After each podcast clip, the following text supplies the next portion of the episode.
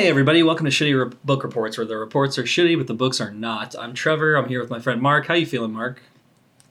I feel like this. Whoa. Is that what is that? That's from. uh It's definitely from a video game. It's like getting an item or something from a video game. No, it's it's the turning on a Game Boy. So I feel like kind of feel like a Game Boy with some fresh batteries today. I'm, I was sick and I'm kind of getting over it, feeling back Oh, to you're normal. charged. Yeah, how you feeling? I feel all right. I feel like an athlete after a long race. So basically, I was like you said, like you were sick. Now you're rejuvenated. I was I was working in Vegas, and I was carrying around like a lot of cameras and stuff, and it was like absolutely grueling. Like dead arms, dead legs at the end of the day. But now it's like, you know, I feel like I'm stretched out. Done. Yeah. Done.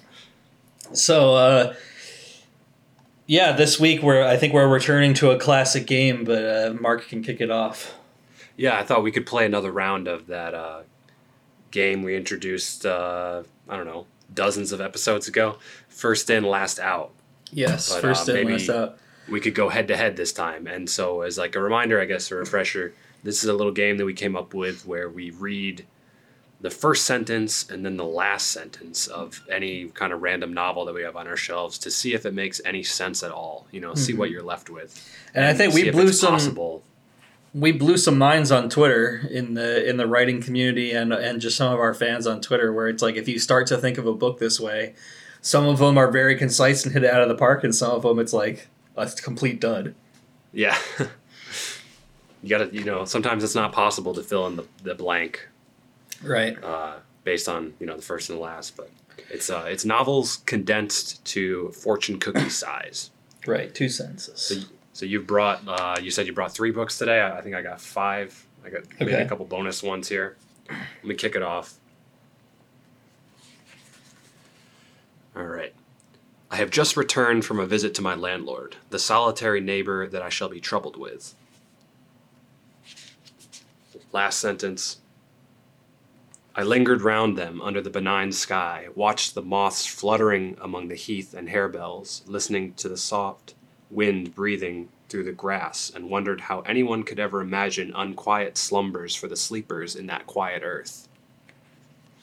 I feel like the first the first sentence sounds like crime and punishment, but the second sentence does not like at all. Like crime and punishment is about him murdering his landlord, but I don't know if the second ses- sentence is Dostoevsky. Is it crime and punishment?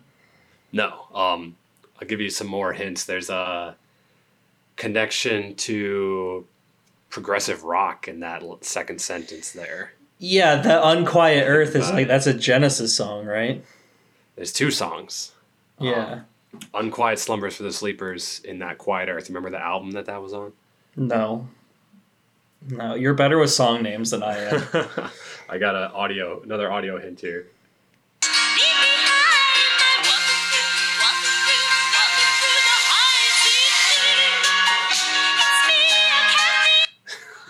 Dude, what? I don't even I don't even I don't even know those vocals. all right, What is that? you too many clues. Too many clues. But this is uh, Wuthering Heights.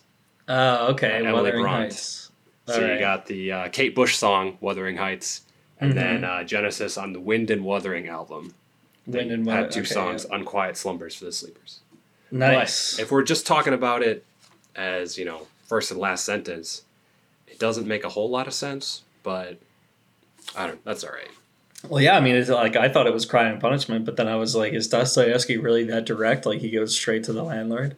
Yeah, you hear about the landlord, and it'll be trouble. And then he's like, uh, you know, just looking at nothing at the end after.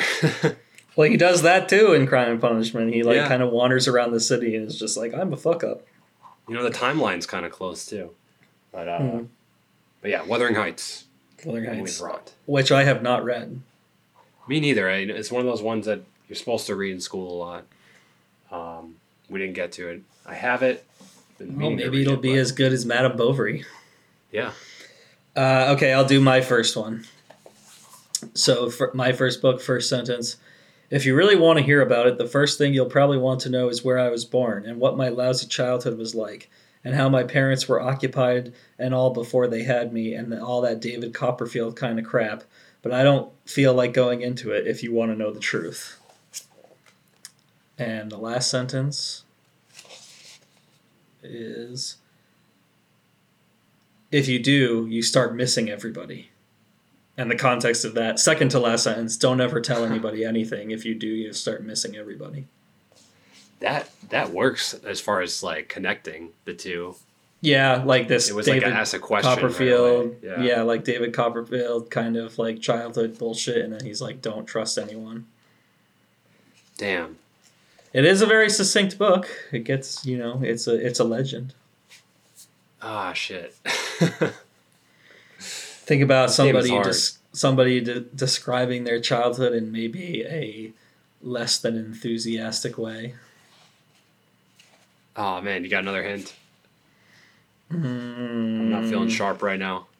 Maybe this character is this main character is classically everyone like does not like him.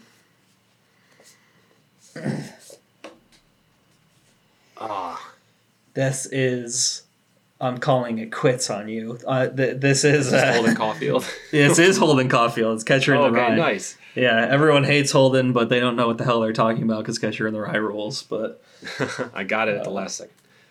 yeah, That that totally works though. I'm, I'm I feel like Salinger was considering that, and I don't know. maybe maybe not considering it, but I think it, it always first in last out always shows off the prowess of people who of authors that are like getting straight to the point. You know, they're Yeah, not like meandering meandering around. Consistent tone for sure in that Yeah. book. All right, th- this this next one, uh, my second book's going to be tough to read because it's spelled phonetically. All right. The sweat was lashing off a sick boy. He was trembling. Okay.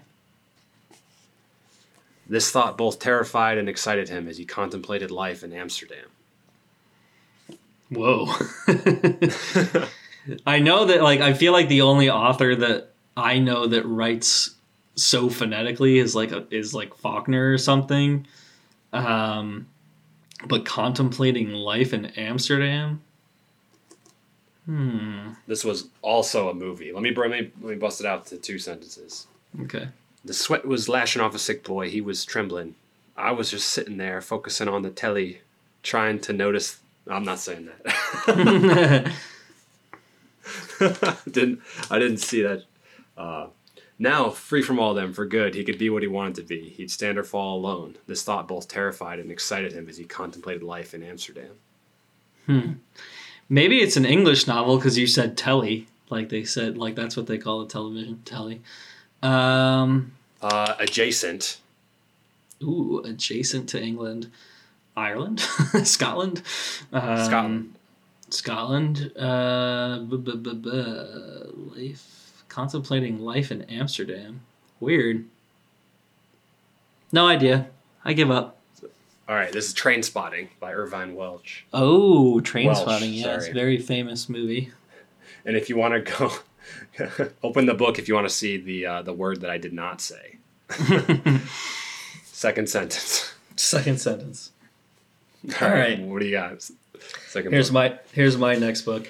I actually I this is one that I looked at beforehand that works really well together, like mysteriously really well, but maybe I'll expand it out to two sentences. This may be hard to believe coming from a black man, but I've never stolen anything. And last sentence, I never will. uh, if I expand it out to two sentences, this may be hard to believe coming from a black man, but I've never stolen anything, never cheated on my taxes or at cards. And the last two sentences are, and he's right, I never will. I mean, it sounds like Beatty. yeah, it's, well, yeah, it's Beatty. Yeah, it's the sellout. Is but it a different book? Okay. no, it's the sellout. Um, yeah, I mean, Beatty's the man. He's definitely right to the point, always. So um, that makes sense. But I, I guarantee he doesn't contemplate first in, last out. But it's a different context. He's when he says "I never will," he's talking about how he'll never understand his father, um, or that his like he'll never understand. Uh, you know the world or whatever, but then it kind of connects perfectly with that first sentence. And I always love that that first the first sentence of the sellout the first everything about the sellout just draws you in completely. Um, so yeah, Beatty forever. Nice. I can't remember if you read that in that episode. If you started from the beginning, I think you read an ex- and some part from the middle instead. I might have started from the beginning because the beginning is really emblematic of the whole book. Like it's this, it's uh, you know obviously this black man who's he's on trial in front of the Supreme Court for he tries to have a slave and then he he lights up like a fat joint like in the middle of the proceedings very uh, uh, ultra real but anyway yeah, Beatty, the sellout what's your next one All right, this next next one's going to be difficult. Um, I grabbed one of the uh, philosophy books that I have have but haven't read. whoa oh, okay so let's try let's try this. So I, I narrowed it down a little bit from the start. What is a rebel? The bow bends, the wood complains. At the moment of supreme tension, there will leap into flight an unswerving arrow, a shaft that is inflexible and free. wow sounds a lot more novelistic than than trying to you know get into philosophy but i guess that's the way that they are what's the first sentence What is a rebel? Question mark. interesting And uh, if you were super familiar with this, that would give it away. The only thing I'm the only philosophy I'm super familiar with is like Descartes.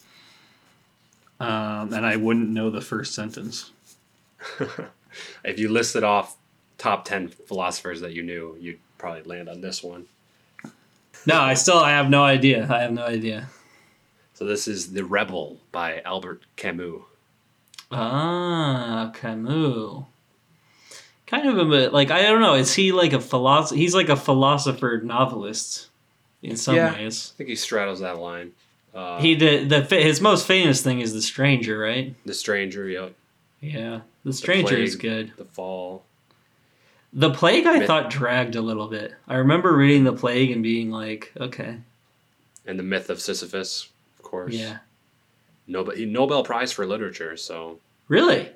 yeah, I'm checking out the back of this book here. Oh my god, Nobel Prize for Literature. Well, then I guess we have to love him. Yeah. All right, what do you got? here's here's my next book. First sentence. Lowe, Julian, number, late a flying cadet, umpteenth squadron air service known as One Wing by the other embryonic aces of his flight. Wait, can you Regarded- start over? Yep. Yeah. Yeah, Uh, here- cut out when you started talking. All right, so here's my first sentence. Lowe, Julian number, late a flying cadet, umpteenth squadron, air service known as One Wing by the other embryonic aces of his flight, regarded the world with a yellow and disgruntled eye. And the last sentence is. Then the singing died, fading away along the moon, mooned land, inevitable with tomorrow and sweat, with sex and death and damnation, and they turned townward under the moon, feeling dust in their shoes. That beginning sounds so much like uh, Against the Day by Pynchon. No, I- I it's not again. It's not against the day, but yeah, you're right. Like the air service squadron and, and Yeah. that whole thing. Yeah, And I've tried. I've, I've started that book like three or four times and just read like the first five pages. yeah, it's an interesting comparison to, to be sure. I actually really love. I I never finished Against the Day either. I'm guilty of that, and I'll probably have to start from the beginning. But I did go a little bit farther, and I actually really love Against the Day. I see. I see how people like get mad at it for falling apart and being a little even more disorganized than Pynchon normally is, but some parts of it are really really freaking good. so, what is this book? You got another clue? Uh, not really. Other than maybe I should have read uh, the first sentence in a southern accent. Hmm. Lowe, Julian, number, late a flying cadet. Is this a- Absalom? Absalom? no, it's a, no, but you got the author right. Uh, it's not Light in August. No. Um, It's probably one that you've never read. It's an early one. So this that. is yeah, this is Faulkner and the book Soldier's Pay. Soldier's Pay, which has an ironic title because this is apparently um, this is apparently a book that Faulkner felt one of the only books that he wrote like purely for to like for money to cash in. So it's called Nice. Soldier's Pay, which is like kind of ironic, but I bet you there's a I actually never read this book, but I bet you that's a load of bullshit because Faulkner was probably like, oh, you know, it's one of my most commercial works, but that probably means it's like more clear than others, but just as good. Because Faulkner, I don't think Faulkner can really like shed his talent. so I'm Yeah, sure it's I'm very it's, good. uh, nice. I was gonna ask you what it was about, but I have no idea. Yeah. maybe we'll see. Soldiers, probably. Yeah. Yep. So th- that's the last of my three. You have a few more. All right. I'll, I'll give you a couple ones. Yeah. This one should be good. I can't hear a thing. Okay. Last sentence. A nation chokes on its cornflakes, then digs out its 80s slash 90s party party gear. Whoa. The first sentence I thought it was going to be Johnny got his gun, and I was like, nope. 80s, 90s party gear? I don't know, Infinite Jest or something? I can't hear a thing. Much as I try to shake free the blockage, my right ear is unyielding. I attempt a little rummage with a cotton swab. I know this is never advised. The eardrum is sensitive, especially if it's been subjected to a lifetime of drumming. Ooh, a lifetime of drumming. No, I have no idea. And a nation chokes on its cornflakes, then digs out its 80s, 90s party gear. sounds like sounds like uh, Phil Collins' autobiography or something. You you you laugh, but that's exactly right. It's uh Is it? not yeah, not dead yet. The memoir by uh, Phil Collins from a few years. What? I, I just guessed that? That was a fucking Yeah, joke. Lifetime of drumming, dude. Lifetime of drumming. Yeah, well, I know he's losing his hearing. It's a good book. He's got a lot of stories. Uh, Well, was sure. uh, had a lot of marital strife and Oh, really? stuff like that, and he was an alcoholic for a while, but Right. uh, really interesting life. Wow. Interesting. Can't believe I guessed that. That's like really. Nice. I was like, whatever, bro. Sounds like Phil Collins. All right, next one. In the days when the spinning wheels hummed busily in the farmhouses, and even great ladies, clothed in silk and thread lace, had their toy spinning wheels of polished oak, there might be seen in districts far away among the lanes or deep in the bosom of the hills certain pallid, undersized men who, by the side of the brawny country folk, looked like the remnants of a disinherited race. Really long first sentence there. wow. But very uh, interesting for Nice and descriptive, yeah. Oh, father, said Eppie, what a pretty home ours is. I think nobody could be happier than we are. So that's uh, not really connected at all. Yeah, what? It's like there's like a subterranean race of white men, and, then, and then like, yay, daddy. Um, jeez. I don't know if this is one is going to work, but it's a. Um, I'll say it's not Middlemarch. It's the other one, Who wrote Middlemarch? George Eliot. George Eliot, the other one. Okay, So what is it? Is Silas Marner. Okay, Um, I just picked a book at random. you've never Someone read out it? there's going to know about it. No, No. I'm running out of ones that I either want to. I don't want to bring one that I want to cover on the show.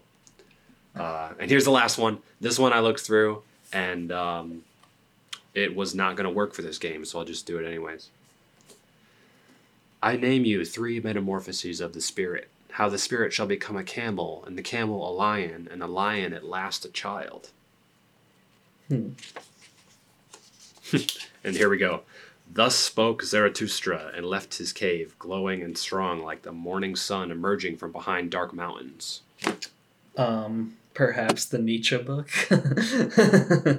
Thus spoke Zarathustra. Okay, so I can see why that book didn't work because the title is in the last sentence. It doesn't But- work as far as guessing it, but it's a good. Uh, Yeah, it's a good first and last. It's a good Yeah. first and last, but yeah, it's uh, you know, the thus spake Zarathustra by Nietzsche. But that's also cool. Like that's cool that he did it in the last sentence. I wonder if it's anywhere else in the book because that's a pretty good like mic drop. You know, like this, like the title is the last sentence. Yeah. And it's just like boom. unless it's the beginning of every paragraph. like, Yeah. he said this, he said this. Thus spake everyone. Um, cool. So yeah, another game of uh, first in, last out. You can uh, hashtag us on Twitter with SBR first last, and that was like one of our like better Twitter threads though. So we'll Yeah, probably keep it alive. Get people, uh, bust out your favorite novel, see how it works. Or uh, your own novel, you know, one that you're working Right. on, see how see how it works for that. Right. Yeah. We. I think we got a lot of uh, writers' minds going with like, holy crap, how do I begin and end? Yeah. they better be related. I better be awesome, like JD Salinger. All right. Um, my book this week actually comes to me from. So this is a writer that is, in some ways, like related to Proust in the sense that they existed around the same time, and that I definitely became more interested in his work once I realized to the the kind of like autobiographical entanglement between Proust and my author that I'm covering this week. But um, I guess I'll I'll try to frame it Mark style by starting with a question and say, what is a book that you've appreciated for its psychoanalysis? Hmm. Uh, let's think about that for a second. For its psychoanalysis, or also maybe its realism, because this author was known for both of those things. Uh, psychoanalysis. The one that I'm thinking of, right off the top of my head, is just uh, uh, Zen and the Art of Motorcycle Maintenance.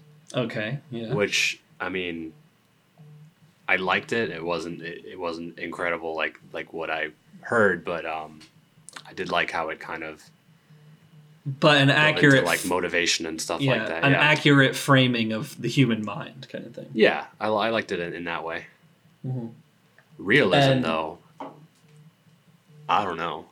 let me also ask you are you familiar with the short term very short um, kind of trope or common sentence in french j'accuse yes.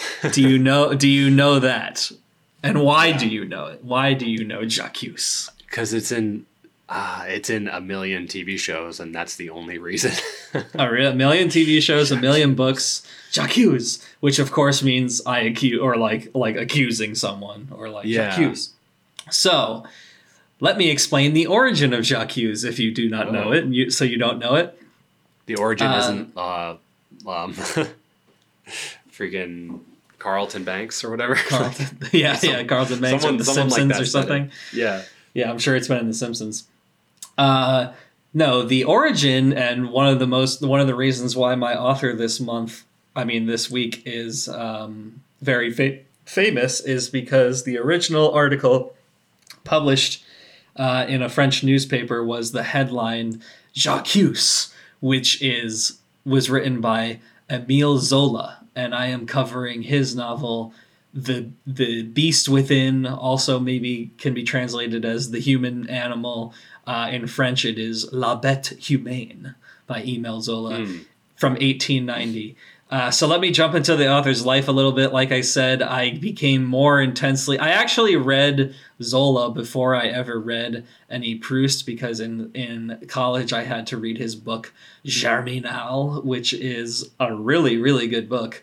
Um, and a lot of his writing is is rather excellent. But he was, you know, a late 19th century writer, as you as you as everyone was in Paris, and um, he is a French novelist, playwright, journalist, and the best known practitioner of the literary school of naturalism, uh, which is, and he was an important contributor to the development of theatrical naturalism. I'm sure you can tell that I'm reading from Wikipedia right now. But he also uh-huh. becomes a major political figure because he he was famous during his lifetime for his writing and several of his books, you know, basically a lot of his books kind of increased in fame to the point where on the 13th of January 1898 he wrote the famous headline of on La Aurore newspaper, which was J'accuse. and it was an open letter. It was an open letter to, and this is kind of fascinating be, it, within the context of his work. I promise that this story is worth telling.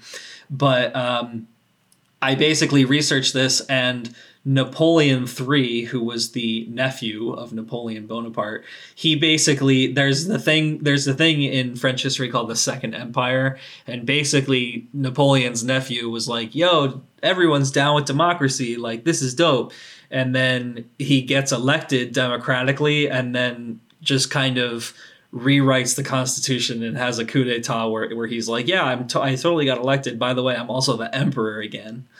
So it's called like this it, nepotism. Yeah, it's called like the French Second Republic or the French or he he got elected as the in the Republic and then changed it to the Second Empire and nice. that goes into a lot of the context behind Proust because Proust is writing his own in a weird way autobiography of himself growing up in the Second Empire but as we know about Proust so, so this was uh, early 20th century? Yeah, yeah. It, Roughly, okay. it was like there was a lot of stuff that was in the like early 20th century. The it was like dying, like the Second Empire was dying. Or, I have to say something stupid really quick. Mm-hmm. this is a deep cut. Okay. Uh, you keep I keep hearing J'accuse, and it's just making me think of the real world San Diego and uh, Jacques. Jacques. Nice. can't get rid of that association. Deep cut. Yes, Jacques. Yeah. Real World Old San Diego. Me and Mark's favorite edition of the Real World. If any of you guys are Real World heads out there, shout out to Frankie. Rest in peace. Yeah. Uh, but yeah, well, actually, now that. that no, that gave me time to click on the Second French Empire, nice. and actually, it lasts from 1852 to 1870. So it is a brief period in history. It's not exactly the the beginning of the 20th century, but yeah. So basically this stuff's going on and it kicks off a lot of inspiration for a lot of people um, but it, what's interesting about it is that proust starts to write his semi-autobiographical series of novels that is basically about someone growing up in that era and the end of the aristocracy of which proust's family was a part of kind of in this slow decay. And the thing that zola becomes famous for and his books increasingly increasingly become more famous uh, and I'm not even going to be able to say the cycle of novels. It's not like na- it's named after the two families that he writes about, but Les Rougon Macquart is a series of literally 20 novels and it's the history of these two families one that is well to do and they're sort of not as well to do cousins and brethren. So it's like they're part of the same family, part of the same blood, but one is on the right, like the wrong side of the tracks, kind of thing. Yeah. And uh, he writes 20 books, and they're cor- they're sort of like loosely based off of each other. So like I originally read Germinal, which is about uh, the horrible conditions of like mining, you know, back like in the day when they were just like in the dark, like bringing horses down into mines, and it was like completely terrifying.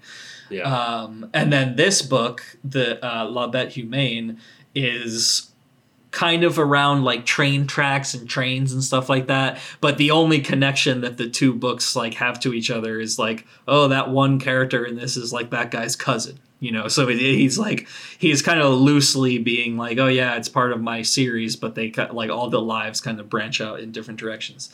Um, it would be sort of hard to fully summarize the plot of uh, the beast within or the or the human animal. But basically, the reason why I asked about psychoanalysis is because um, I think at this point in in the history of novel writing, like in the late uh, 1800s, people are starting to really a lot of authors are really starting to get down that like psychological element and what zola is doing with this novel in particular is he is almost taking that angle of like how people are perversely interested in the idea that someone can have a motivation to kill Mhm. so um La Bête Humaine is uh, concerned with like the main character kind of has these flashes of murderous desire. So basically, like when he interacts with women, the main character's name is Lantier, Lantier, and he is the human beast that basically he has he's a train driver, he's like a train engineer and driver. And the whole thing is sort of like a psychological thriller, which it's kind of interesting now to see it as like this guy was definitely concerned with realism and stuff like that because when you read it now, it's like there's been people who are like a lot more real in a way.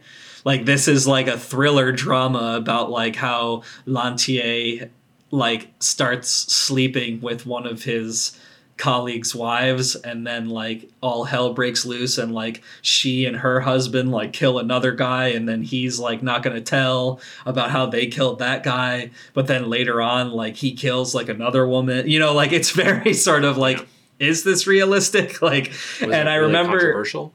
it wasn't really con- i don't think it was like super controversial because he was like famous at the time but what i do remember about this book was it takes a lot of twists and turns and then like some of the things like some of lantier's thoughts are like really well thought out precisely and psychologically and then other major events just sort of pass by with being with being like oh yeah he died. And then you're like what? Like just like moving moving the story along. Um but overall it was like it's like a it's it, it was interesting to read because in the in that whole context of like okay i'm gonna read this like serious french writer like zola j'accuse like political intrigue psychological like deep you know whatever. And then in some ways this book was like that but then it was also almost like a pulp fiction like sort of like novel where it was like exciting. So it was like love and betrayal and like this guy hates this guy and he's gonna like he thinks about killing her for the inheritance and they're trying to set up all this stuff. So it was like sort of interesting combination and especially since he has so much renown you mentioned earlier in the podcast that uh, who won the nobel prize that we were talking about before Camus.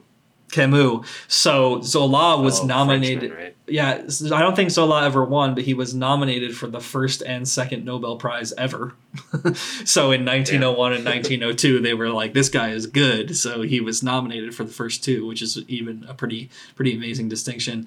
Um, but I also want to go a deep dip a little bit back into Zola's biography because he also happens to be one of those people that it just seems like he. Um, is sort of in the middle of things like in a really cool way just like how i always say like joan didion is in the middle of things in a really cool way so zola was you know born to an italian engineer who was venetian and his mother um, was french and eventually his father um, passes away or yeah his father passes away and then they move into paris so they're sort of poor in paris but who comes along to live with them but his mom's friend paul cezanne so the famous painter paul cezanne was like his homie from like early days. Um, and like one of his mom's like best friends you know? So there are portraits that cezanne made of Emile Zola, and you know, there's also you know Zola depicts him in a novel, which then later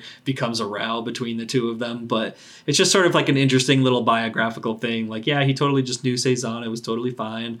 Uh, but he also knew he he knew if he didn't know Proust like super personally, they also knew of each other, and it was also because of. Um, I should talk about the reason behind the J'accuse J'accuse uh, headline, which was Have you ever heard anything ever about the Dreyfus case? No.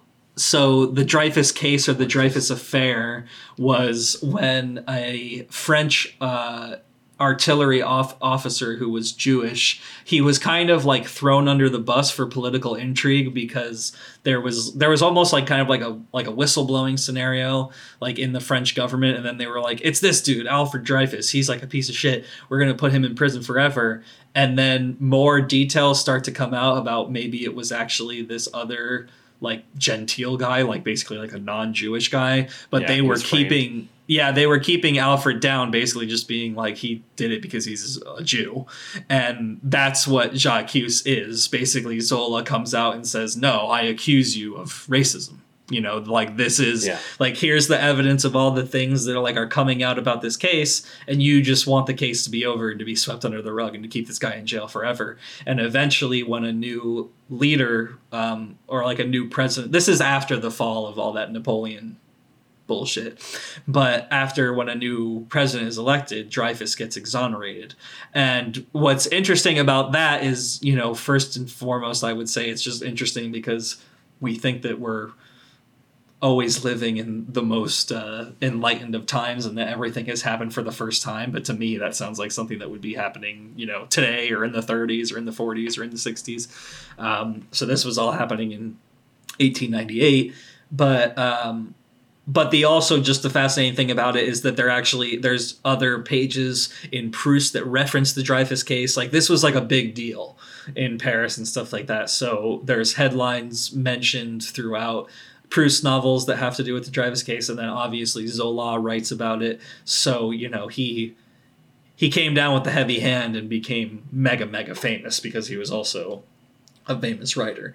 But I would say, you know, reading Zola, I would say, you know, just pick up from anywhere. Don't be too intimidated by the idea like, oh, he wrote 20 novels, so I have to start from the first one or whatever. Because That is intimidating. yeah, I mean, like I would, I wouldn't stay like too connected to that whole idea, just because, like, you know, I read Germinal and I don't really know. I think that's like the fifteenth one or something like that, and then like La Bête Humaine is like the seventeenth one or whatever. Like, I didn't really feel like, oh, I don't, I'm in the middle of nowhere. I don't know what happened before. They're all very loosely connected.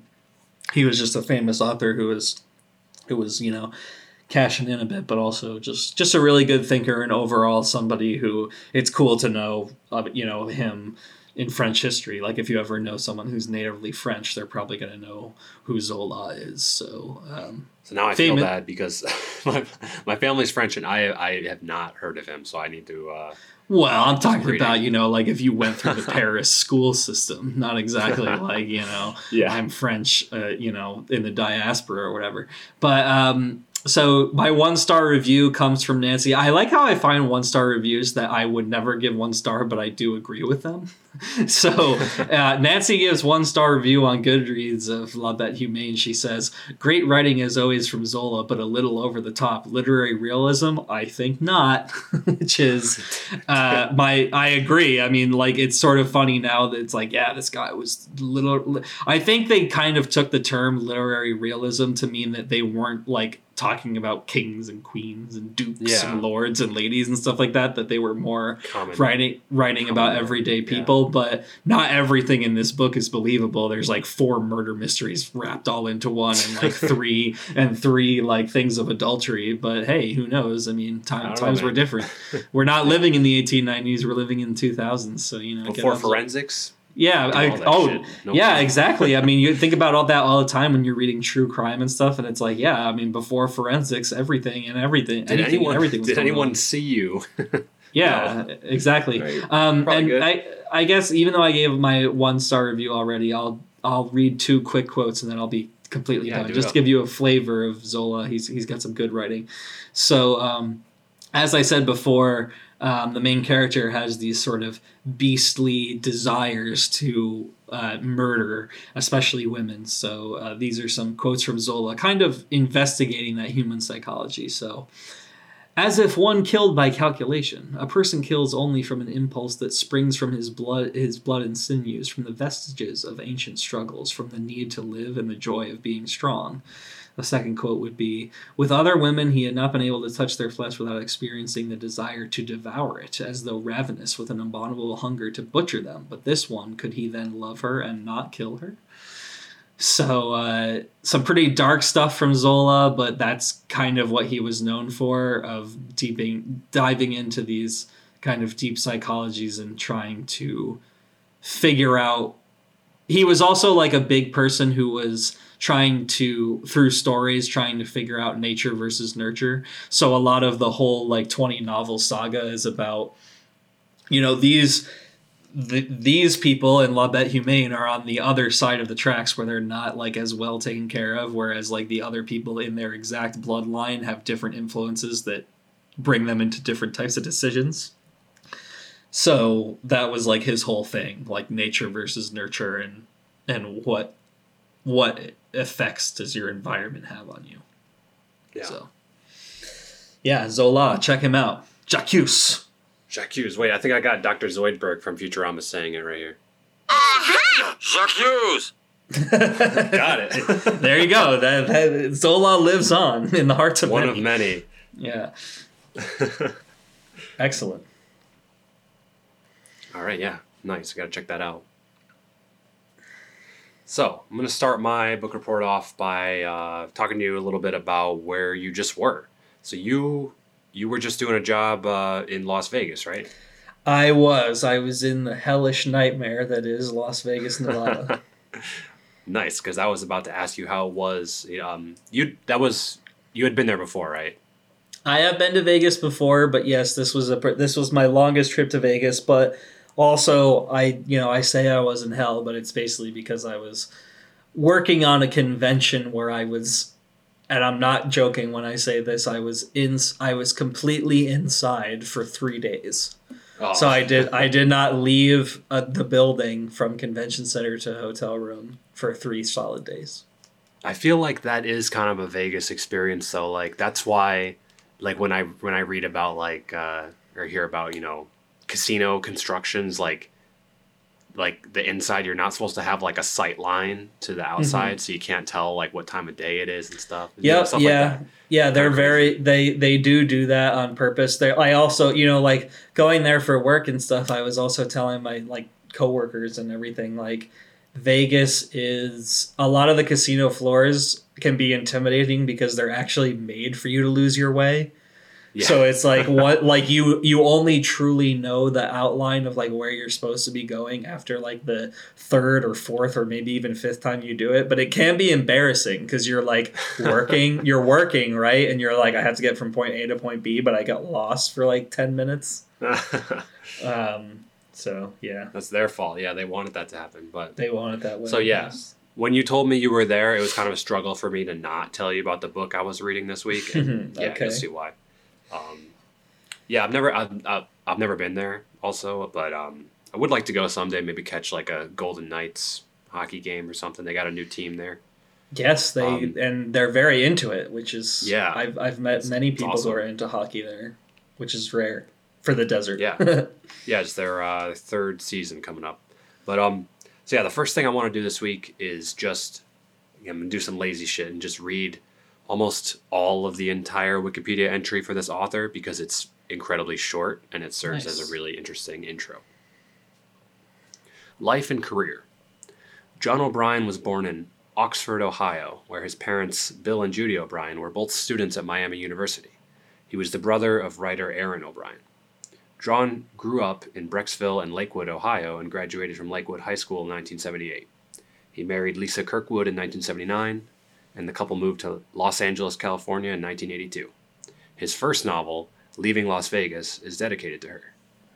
Through a friend of his ex wife, O'Brien got a gig writing episode 37 of the animated series Rugrats. The Whoa. episode titled Toys in the Attic, which premiered in 1993 under his only known pseudonym, Carol Mine. According to his sister Erin, he was disgusted with editorial changes made to the script. O'Brien committed suicide by shotgun at his Beverly Hills apartment on April 10th, 1994, two weeks after learning that his novel, Leaving Las Vegas, was to be made into a movie. His father says that the novel was his suicide note. Wow. And that's pretty much the entire entry there. And isn't that doesn't that throw you for a damn loop? Yeah, he seems very opposed to commercialism. Yeah, um, Um, but also, I'm- you know, Rugrats, like how fucking random is that? Yeah, it's really random. first off, though, my first question, I guess, have you seen this movie, Leaving Las Vegas? I don't think I have seen it. It's Nicolas Cage, Elizabeth Shue. Isn't it about? Yeah, it's about alcoholism, right? Yes, it's Yeah, a, it's an incredibly depressing movie. So I saw the movie before I read this book. I watched Mhm. this movie maybe a year ago or something. Um, and uh, the book is different, but not that different. You know, it's just as brutal, uh, but like the order is just a bit off. hmm Um, but I'm so I'm going to talk about the book, but I I really want to focus a little bit on that Rugrats factoid because Deep it's dive. So it's so random to me. Like you know, Have you do you have you read like a synopsis of the episode or watched it? or- yes, I have it here. That Okay. was um you know that was probably my favorite show as a kid. Uh, It was like appointment television for me. And um, for people who don't I- know, this is show from the early. I mean, I think like 1992 to like 2000 maybe. Mhm. Uh, it's just about babies. Really great, really great intro. Very good Yeah. intro to that show. Got a couple seconds of the theme song.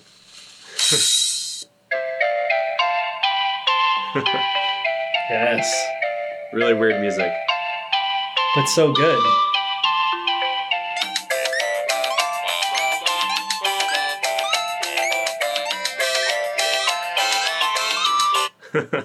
Yeah, I can see it. Isn't his dad like a his Tommy's dad is like a weird inventor or something?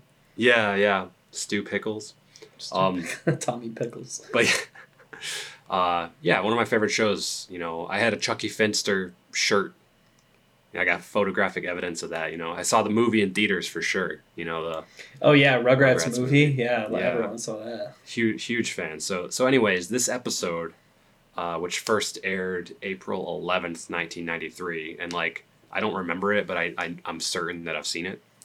This guy's rolling around in his grave that you started talking about leaving Las Vegas, and now we're talking Yeah. about his uh, Rugrats episode, but it's too juicy not to, to ignore. Yeah.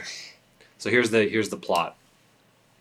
The Pickles leave Angelica and Tommy over at their grandparents' house while they go on vacation.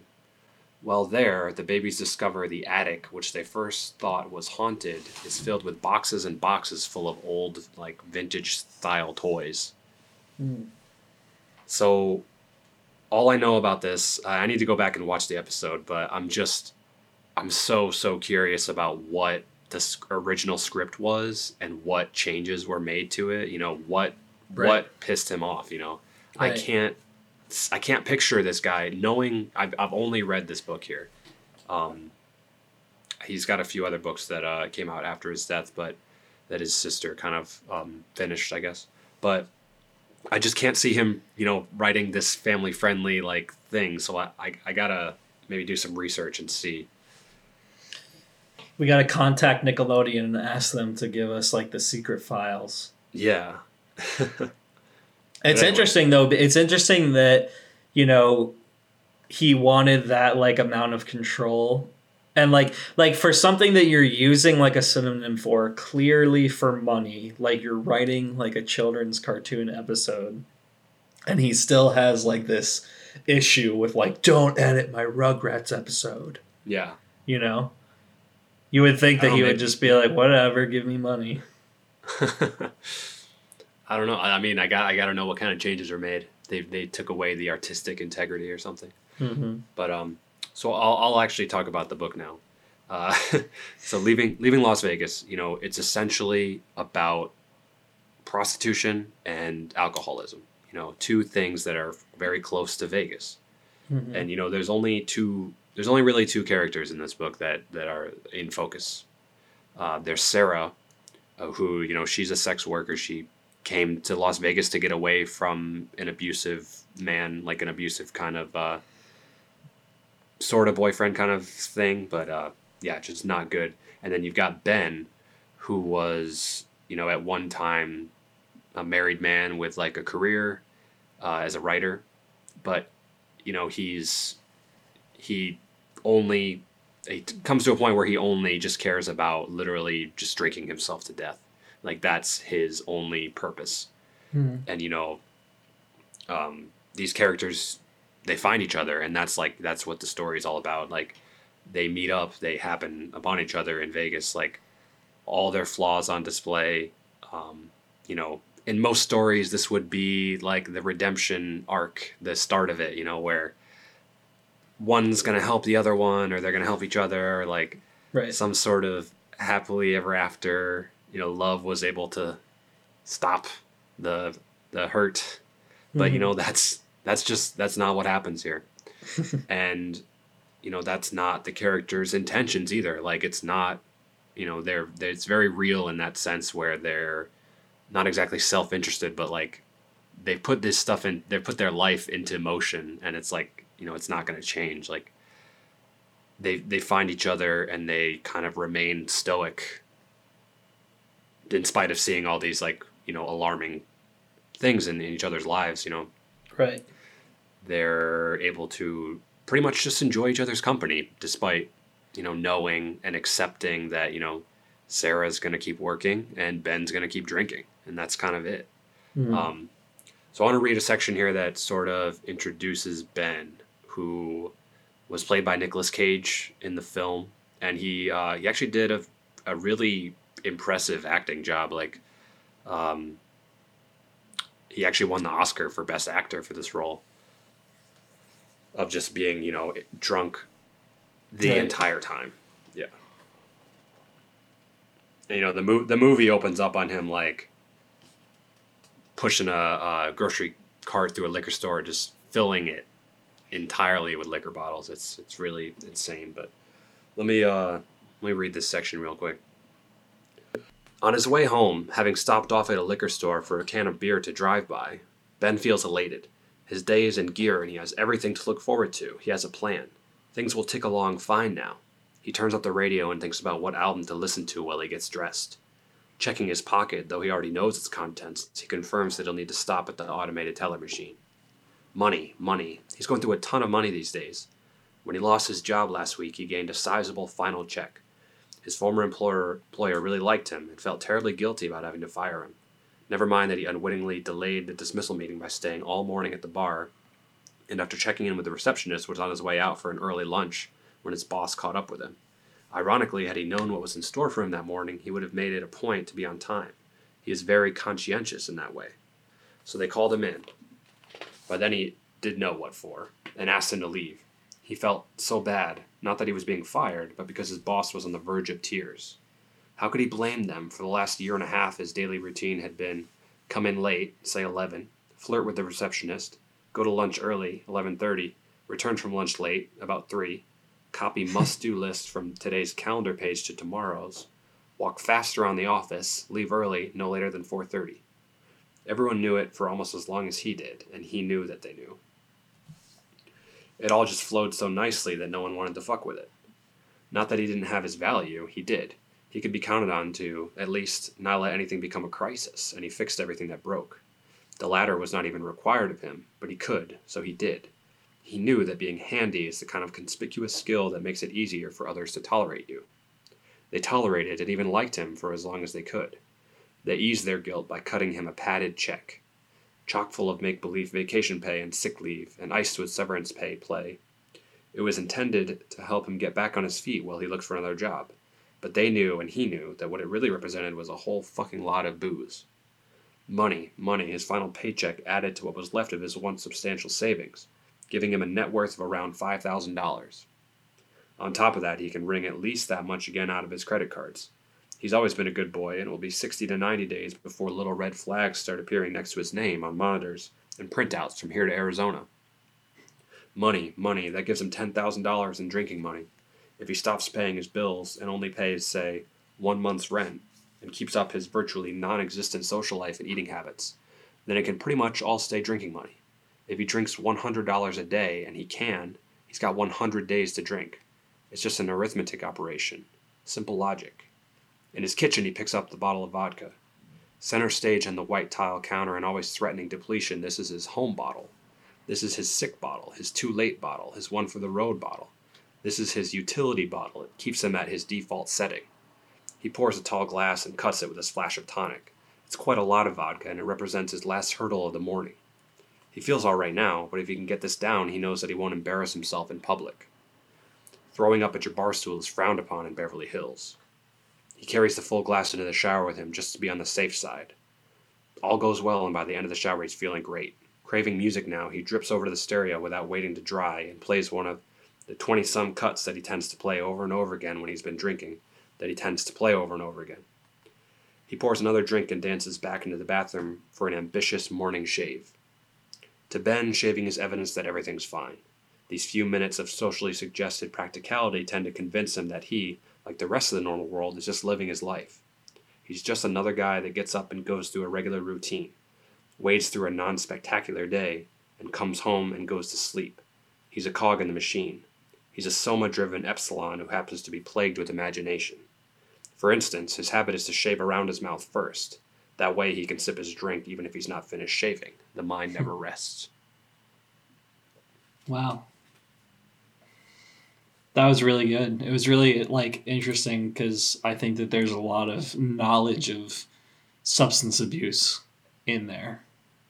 Yeah, and that's why, you know, it's considered his kind of note that he left and it's considered to be very, you know, biographical. So it's kind of his sort of view of himself on display. Mm-hmm. And uh, yeah, it's a very uh, scary kind of lifestyle.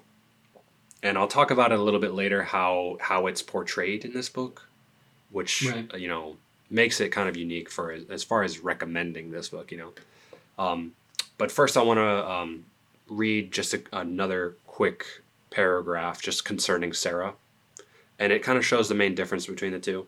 So because you know Ben, his whole purpose becomes like he wants to die. He just wants to drink until he he dies, pretty much. Mhm.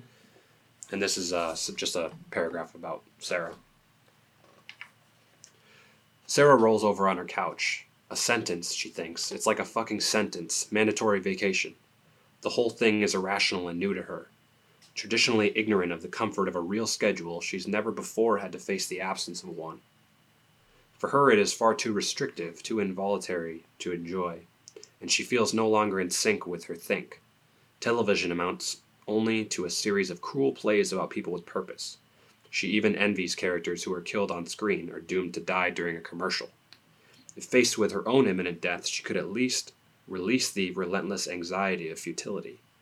A suicide, though, even one portrayed ineptly on a daytime drama, fills her with vexation, makes her feel alien to a species that can produce such options.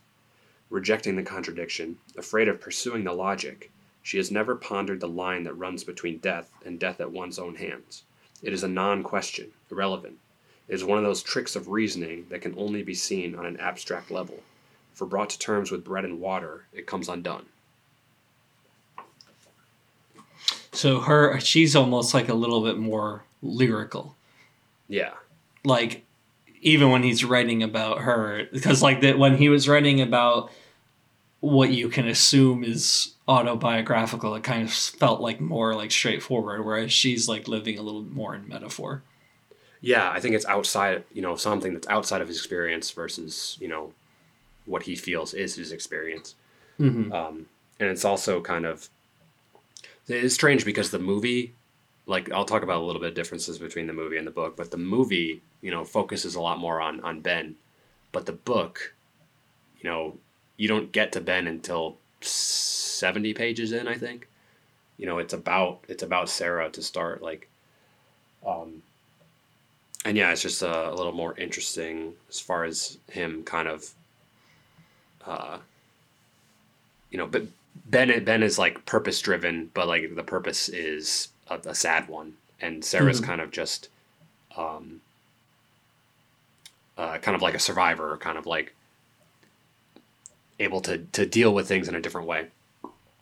And uh, yeah, they're they're very different people, but uh, so you know it's it's incredibly bleak story, and also I gotta say it's it's very very graphic, but it's also very engaging. Like, like a lot of a lot of bad stuff happens that would normally be, you know, a turning point or something, but these are characters who feel that they have already escaped. You know, Las Vegas is where they escape to, and you know, there's nowhere else to go. Mm-hmm. And um, so it might seem on the surface like it could be labeled as like sort of a romance, but it's really almost more about friendship in a way. Mm-hmm. Uh, I would say like Sarah and Ben, they're both able to sort of stop acting around each other like they would, you know, trying to hold it together in public and you know, they can show each other their scars and, you know, they're not trying to save each other like they would if maybe this was authored by someone else, someone more Yeah. uh, or less Nicholas Nicholas Sparks leaving Las Vegas. Yeah.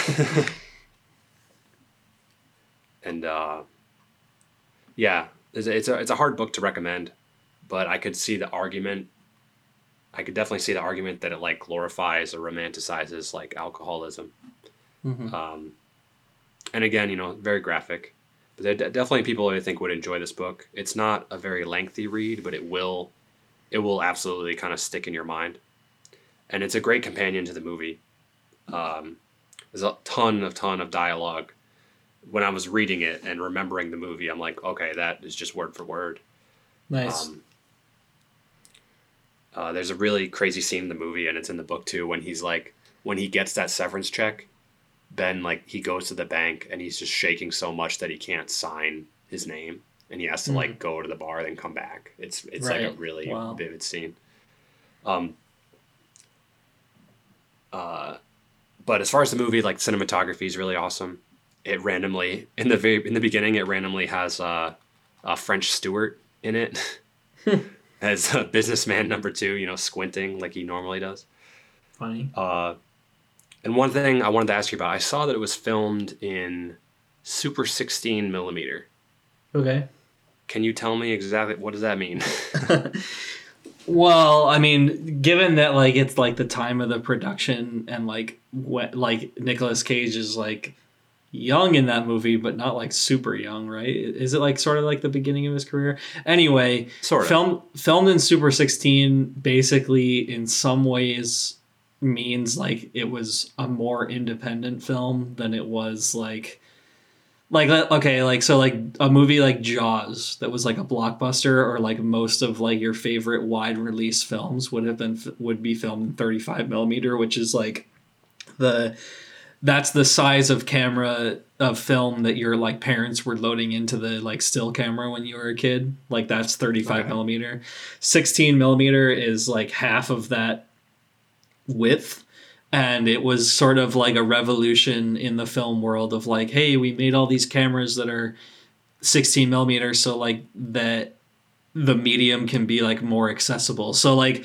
in today's world it's like oh like digital cameras became good enough so people can be like independent filmmakers with not that much money. So that would be like the first version of that. And probably when and probably when leaving las vegas came out that was probably like a thing of like oh these were this was like a smaller production but it has you know real actors and stuff like that. But it's like 16 millimeter is just like a different form. And now it's like flipped on its head. Like now a more serious indie movie would be shooting on film because film is more of like a like a luxury now it's very Yeah. beautiful but it's like very expensive so if you were shooting on 16 now it would be like whoa you're shooting on 16 like that's so exciting nice. um well, it, but the yeah, movie looks what it would great though. yeah, yeah, of course, yeah, yeah. Uh, uh, in the right hands, it just has like a different feel, um, but can still be like amazingly. There's tons of movies that are shot on 16 that are just gorgeous. So Nice. Thanks for that. Um, yeah. See, listen to SBR, you learn something. Uh, learn, yeah, learn something new. So I got a one star review here.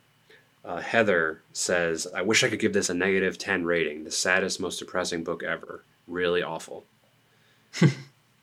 Why are people And- turning to to literature to like you know? I've never I've never like wanted a literary experience from a master writer and been like, well, I hope it's you know singing in the rain. Yeah, I mean, most realistic or, you know, books drawn from someone's experience are to be sad in some way. But, uh, I mean, this one, it's it's probably outside of most people's experience. And if, if it is your experience, it's probably, you know, tied to some very bad m- memories or, you know, uh, family members or any any sort of stuff like that. So I, I could see people. Like I said, I, I don't know who to recommend this to, but um, Mhm. If it sounds like anything you might like, then yeah, I'd, I'd say give it a try. So yeah, leaving Las Vegas by John O'Brien. He's got a few other books too. All right. Uh, so thanks everybody. This has been another episode of Shitty Book Reports. You can catch us every Sunday on Spotify, SoundCloud, iTunes, and Stitcher. Uh, you can also hit us up on Twitter at SBR the Podcast or send us your comments, suggestions, corrections, or whatever you got at uh, sbrthepodcast at gmail.com. Thanks everybody. See you next time.